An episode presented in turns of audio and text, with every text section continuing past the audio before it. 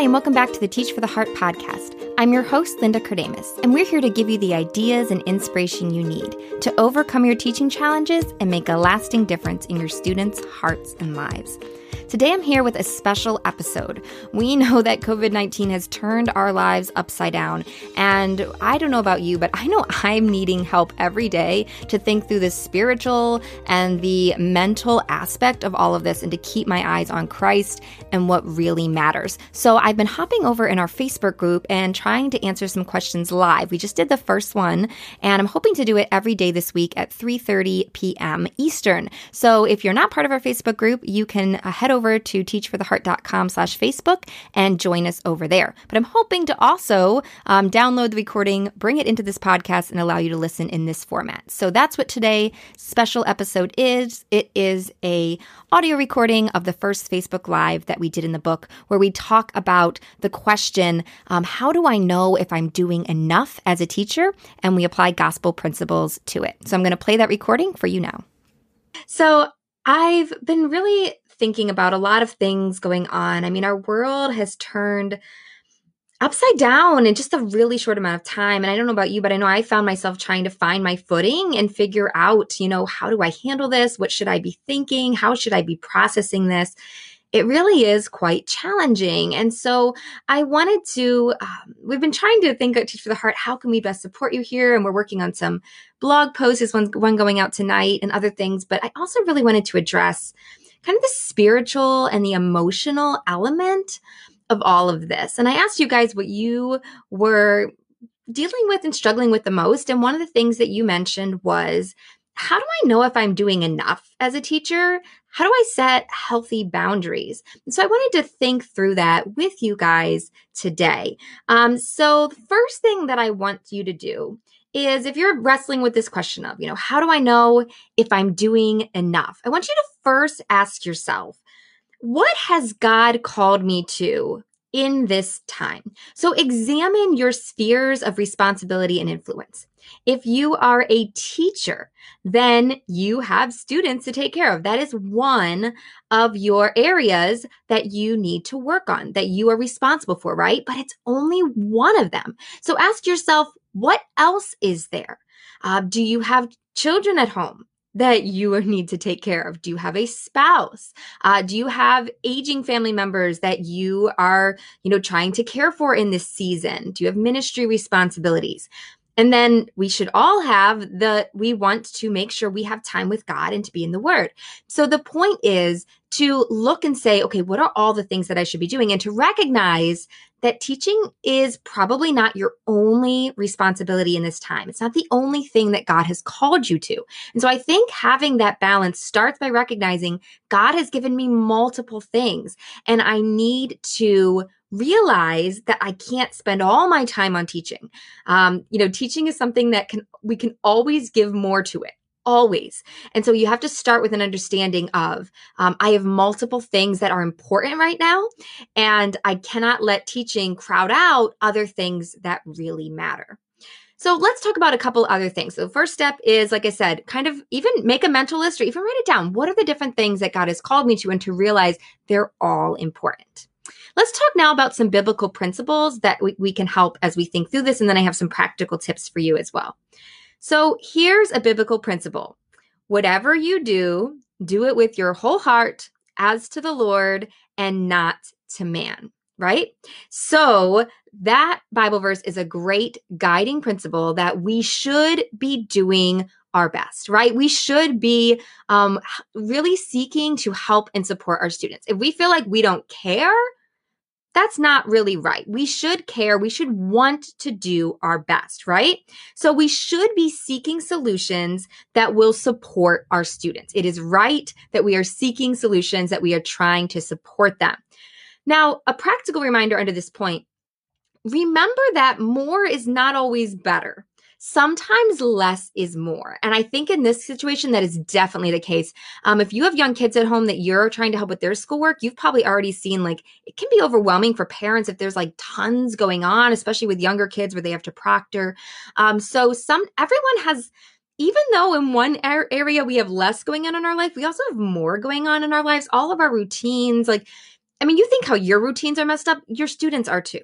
So everyone's kind of struggling with this. So giving them more and more and more is probably not what they need right now. So ask yourself, um, you know, kind of seek out solutions that are easy for you, but will support your students. Okay. So don't look for the most complicated solution. Look for easy solutions that are doable for you, that help you both serve your students and those around us. Um, but we should absolutely be seeking to do our best. Remember, though, for the Lord.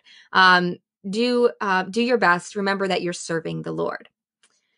But while we're seeking to do our best, we also need to remember that we are only a tool in God's hands. And what I mean by this point is we need to be careful that we don't have like a savior complex uh, or a superhero complex. There is only one savior, Jesus Christ. We are not our students' savior.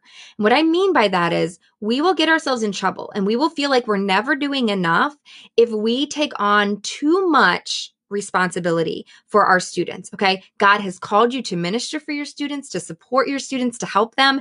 And this actually, this could actually present some great opportunities to make a big difference in their life. So embrace those, seek those out, but be careful about taking on what isn't yours. In other words, God has called you to be faithful in serving your students, but you are not responsible for the results in that student's life. And I, you know, I've heard some of you say, you know, hey, I have students that I feel like I was their safe place and they have no one now. That is difficult. That should drive you to pray for that student. But remember, our students are in God's hands. We were never their savior we were we are only God's tool and God did not make a mistake in allowing us to be separated right now. It's hard. I don't like it. You don't like it. No one likes it. But God did not make a mistake in putting us in this situation. He knows where we are. Do you think that us being separated can can somehow mess up his grand plan? It cannot. This is part of his plan. Somehow, some way, it's part of it. And so we can rest in that assurance that if we're doing our best, that's enough okay? We should we sh- we cannot and should not take on the responsibility of what's going to happen to our students. All we can do is be faithful with what we are able to do and leave the results up to god. I hope that makes sense. You know, I was thinking along with this, this is not from scripture, uh, but it is a good, helpful excuse me, a helpful phrase.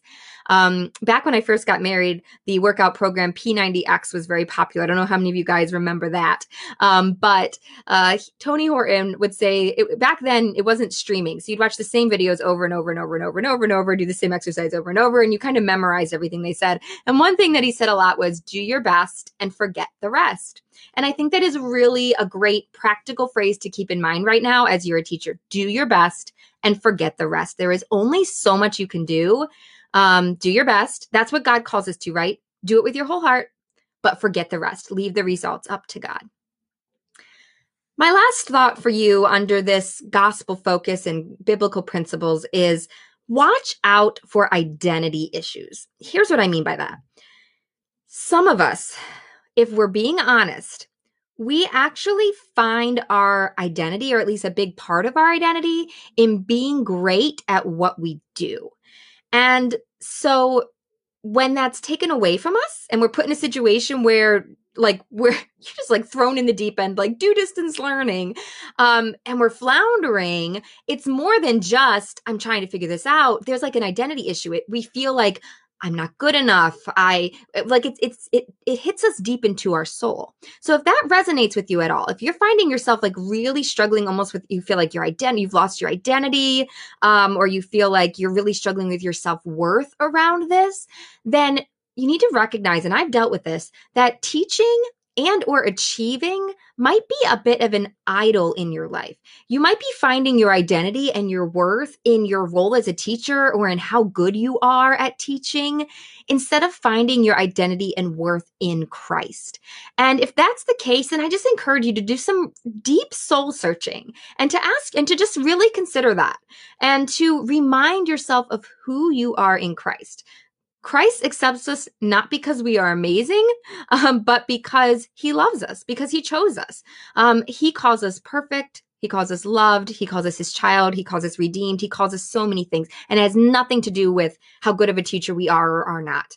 Um, so be careful. If you're finding yourself struggling with that, look for those identity issues. Um, if you want to dive into this further, the book Counterfeit Gods by Timothy Keller is incredibly helpful. Um, I identified actually when I was leaving teaching, when I had to let it go, I identified that teaching was actually an idol in my life. I had found my identity in being a teacher. And when that was taken, was the, when I realized it was going to be taken away, I was really struggling with it. I was struggling with it beyond the sadness of missing it. I would, it would like rocked me to my core. So if you feel like that, if you feel rocked to your core, not being in the classroom or feeling like you're, you know, not as competent as you normally are, that might be a key that there's some identity or I- idolatry, honestly, in your heart um, that you want to root out and pray about that. And like I said, the book Counterfeit Gods by Timothy Keller um, can be really helpful in that. All right. Well, those are a few kind of gospel focused things that I hope will help you. My point in all of this is to realize that um, you can always do more for your students, but you're going to have to pray about it. You're going to have to pray and ask God, you know, what would you have me to do? And where do I leave the results up to you? I can't tell you that. Um, but I think if you keep these principles in mind and you're praying about it every day, you're going to God and giving it to Him, that's another thing I found is going to God, giving the situation to Him rather than taking the stress on it, saying, God, this is yours. I'm going to faithfully do the next thing I know to do, but I'm trusting you to guide me and just living in that every day and remembering, remembering your core, your core principles, remembering that you are not your student's savior. You are just a tool in God's hand. And then just faithfully serving in what God has put in front of you. Before I finish up, I do want to give a couple practical thoughts about boundaries. Uh, you do need to recognize that now that you're working from home, the work and life can really bleed into each other even more than it does in your normal life as a teacher. So, one of the best recommendations would a couple strong recommendations. One is to decide as best you can when you're going to work and when you're not. And I, I know I have four young kids at home. I, we normally have two, but now the two from school are also home, and it is it is crazy. Um, I totally understand that if you've got young kids at home, it's tough. But what you can do is is put aside at least basic hours. So you say at least like when I'm going to stop. You know, I'm going to try to work until 4 and then I'm going to be done or I'm going to work from this time to this time when my kids are in bed or whatever it is. Set up hours and then turn them off. And I think one of the biggest things is commit to turn off notifications and not check school email, school voicemail, however you connect with your school in certain hours. Okay. Teach parents are everyone's schedule is crazy. Parents are going to be emailing, texting, whatever communication you have, they're going to be doing it all hours. But that doesn't mean you have to answer at all hours. Um, set a time. This is when I'm going to, this is when I'm on and this is when I'm off. And on those times you're off, don't look at it It'll be there tomorrow. And Very few of these are urgent, need to be answered right now things. Um, so turn it off, allow your, uh, yourself some of that time away. And then just be gracious with yourself, be gracious with your students, and give yourself grace at all. This is not anything that anyone planned. Honestly, um, you can embrace the um, freedom that this actually gives you and the creativity that this gives you and just realize there's no one come stopping in for observations. Like honestly anything you do is going to be um be good like be good almost. You know you need like i said you need to do your best but there's none of the normal pressures. So embrace that. Just do your best get creative have fun with it and just seek to connect with your students and to just do the best that you can and honestly forget the rest well, I hope these thoughts have been helpful. I couldn't really see comments too well during it. So if you have any comments, questions, feel free to drop them in the comments. I'll check back and um, listen to them later. And then I'm hoping to be back at 3.30 every day this week to answer more questions and talk about more of these topics. I have a few things planned, but if there's something you would like me to talk about, especially we can talk about definitely the practical, but also kind of how to think through things from this biblical perspective, especially the emotional, uh, the so, uh, the emotional, the spiritual elements, anything you're struggling with, feel free to um, to drop it in the comments or send me a private message, and I'd love to talk about it on a future live. All right, thanks, guys.